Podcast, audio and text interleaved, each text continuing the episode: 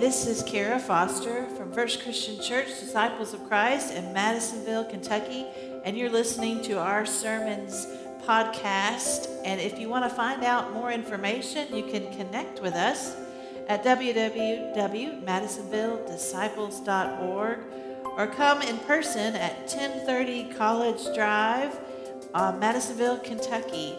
Subscribe and enjoy these podcasts.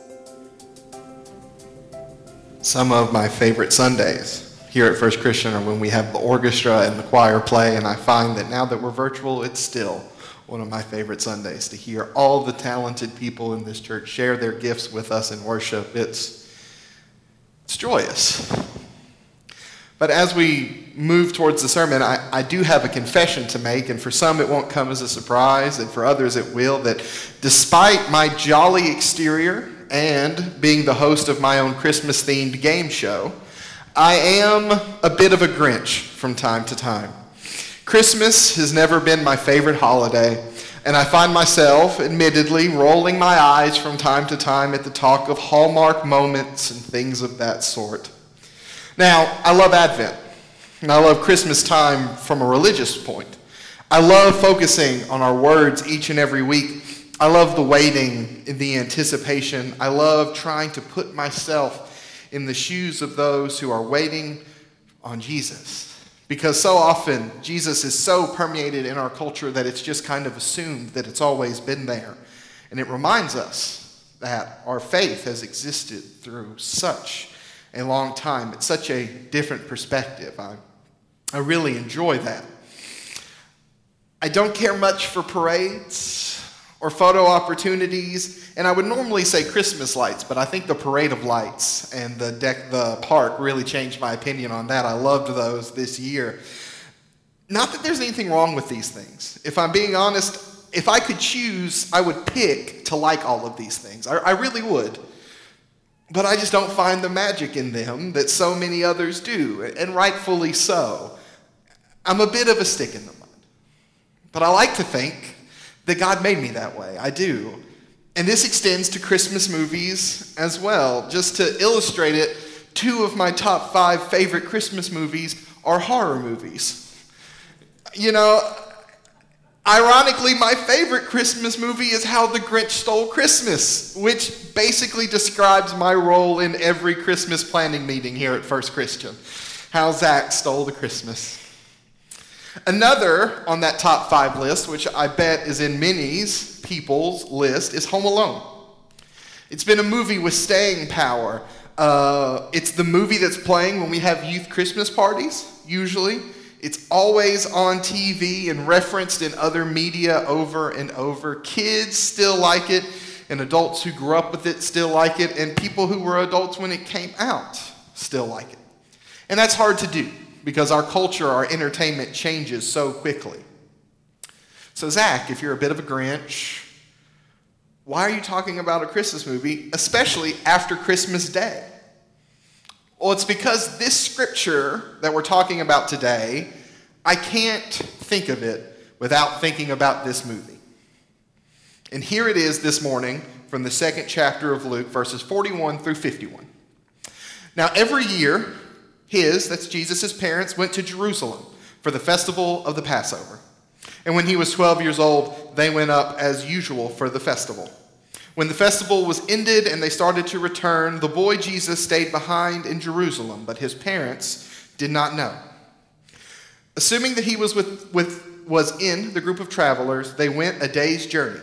Then they started to look for him among their relatives and friends. When they did not find him, they returned to Jerusalem to search for him. After three days, they found him in the temple, sitting among the teachers, listening to them and asking them questions. All who had heard him were amazed at his understanding and his answers. When his parents saw him, they were astonished, and his mother said to him, Child, why have you treated us like this? Look, your father and I have been searching for you in great anxiety. He said to them, Why are you searching for me? Did you not know that I must be in my father's house? But they did not understand what he said to them. Then he went down with them and came to Nazareth, and he was obedient to them. His mother treasured all these things in her heart. In both the film Home Alone, and our scripture, you have a young kid who ends up in a situation that would horrify most parents. In both the film and our scripture, you have parents who, when they realize their child is in a situation, are a long way away and pretty powerless at the moment. In both the film and the scripture, you have a scenario that would frighten everybody who loves a child. This becomes a teaching moment where the parents in the Bible learn a lesson about trust.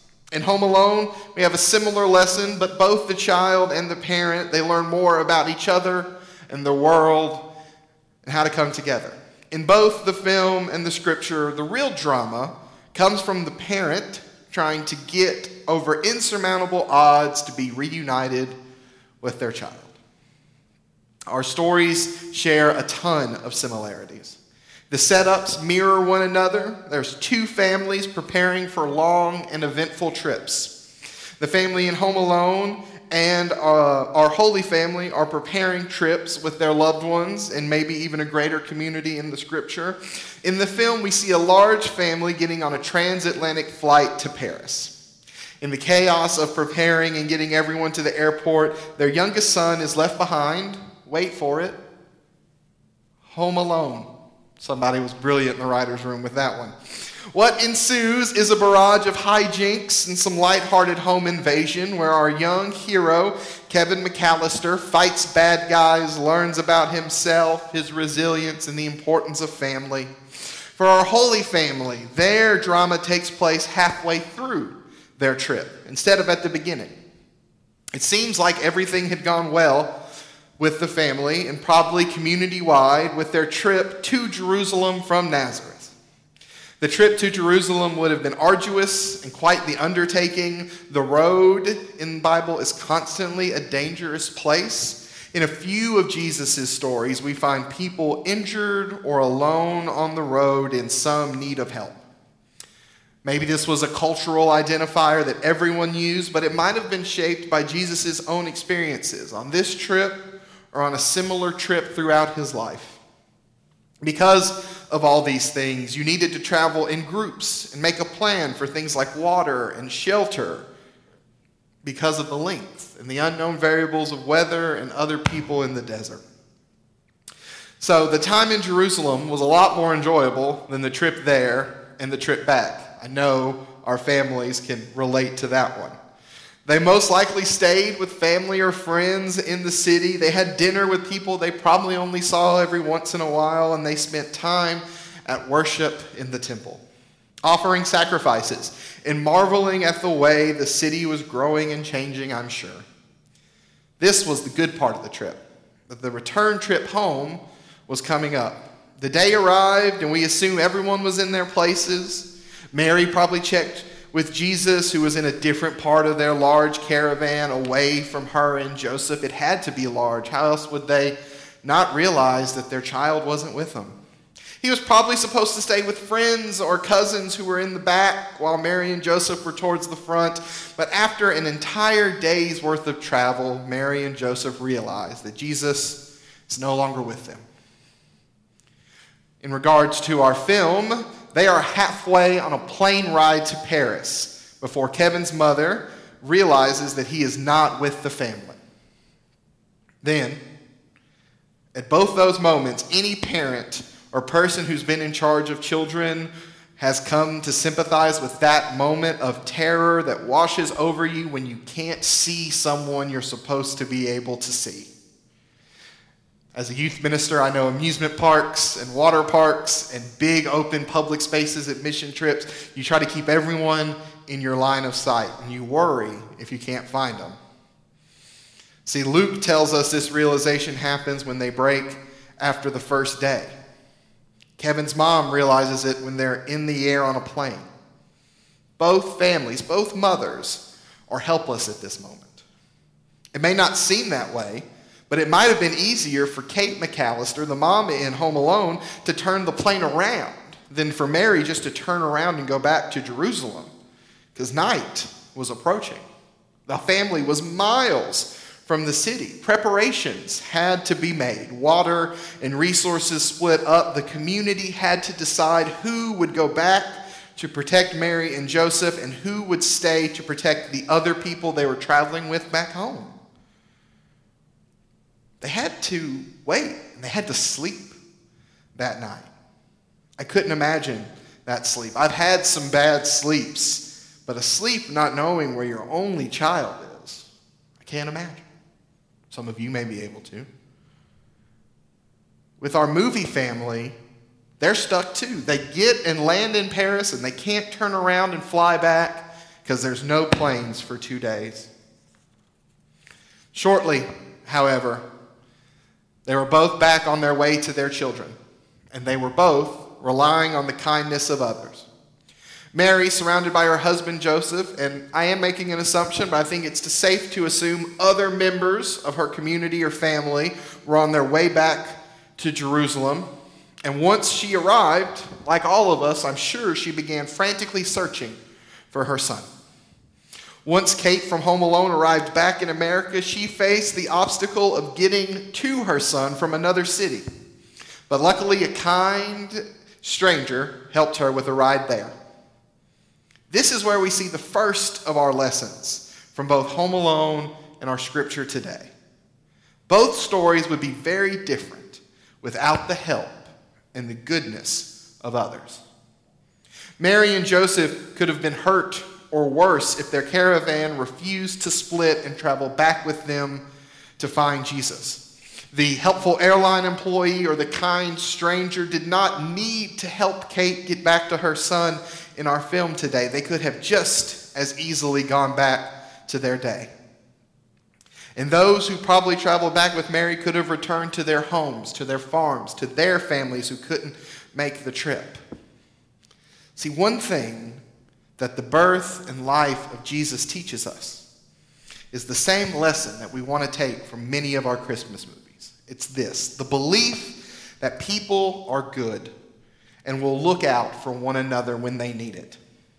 When we apply that to our faith, we may say it like this it is the belief that people are holy and good.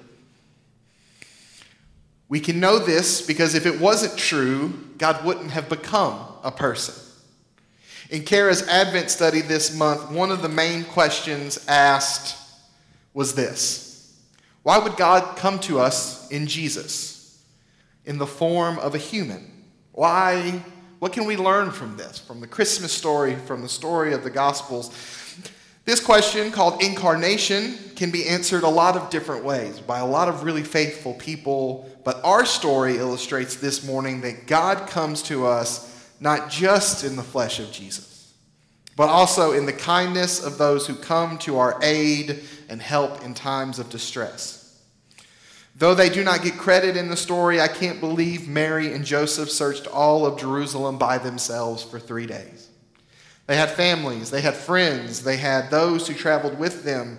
Much like Kate from Home Alone, I'm sure the Holy Family relied on others. This is the only story told about Jesus between his birth and presentation at the temple and the start of his ministry. And that serves as a reminder to us in itself that Jesus did not randomly appear one day. He was shaped by his community, by his teachers, his temple leaders, and his family, just like we were. And we shape others just like Jesus was shaped. This my friends, is the reason for the incarnation. To remind us that every single person we meet carries the image and the likeness of God. Our only choice then is to treat them like those who bear the very image of God. Our film, Home Alone, concludes with tons of pranks and hijinks and seasonal fun we don't know what Jesus was doing for those three or so days in Jerusalem besides learning in the temple. I don't imagine there were any paint cans on strings or marbles on stairs or flamethrowers involved. But I can't imagine that Jesus didn't have a little fun or a little mischief. He was a 12 year old boy, after all. He was probably a little bit scared, despite him acknowledging his faith in the Father above. And I know we've all been there this year scared, isolated, walking into the unknown, seemingly alone, even though we do take our faith in the Father above with us. But both Scripture and Home Alone give us the happy ending we deserve. Both families are reunited, and the music swells while child and parent embrace, and credits roll. And kind of. That's how Home Alone ends. Our scripture still ends happily, but it's a little less than movie perfect.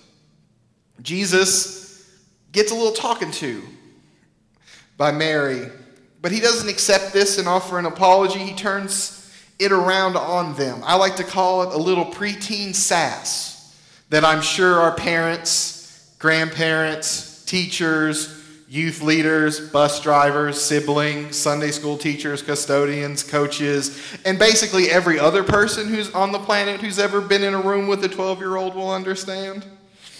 But our story doesn't end there. Just like our lives don't end with end credits and a music score that swells when something happens, life goes on. And so does our scripture. It concludes like this Then he went down to Nazareth with them and was obedient to them. But his mother treasured all these things in her heart. Mary's story doesn't end with the rebuke from her son. She watches Jesus continue to grow and looks back fondly on all the experiences with her son and family, whether they were stressful or not. Our parents listening, our grandparents listening, they'll understand this. Think about it. How many nightmare trips and vacations and day trips get better the further they are in the rearview mirror? You remember that cabin that we rented that was so terrible and everyone got food poisoning on the second night and there was that incident with the raccoon in the hot tub? But boy, those pictures of the kids on that mountain, they sure were pretty. And then you pause for a second and someone says, We should do that again. We should go back.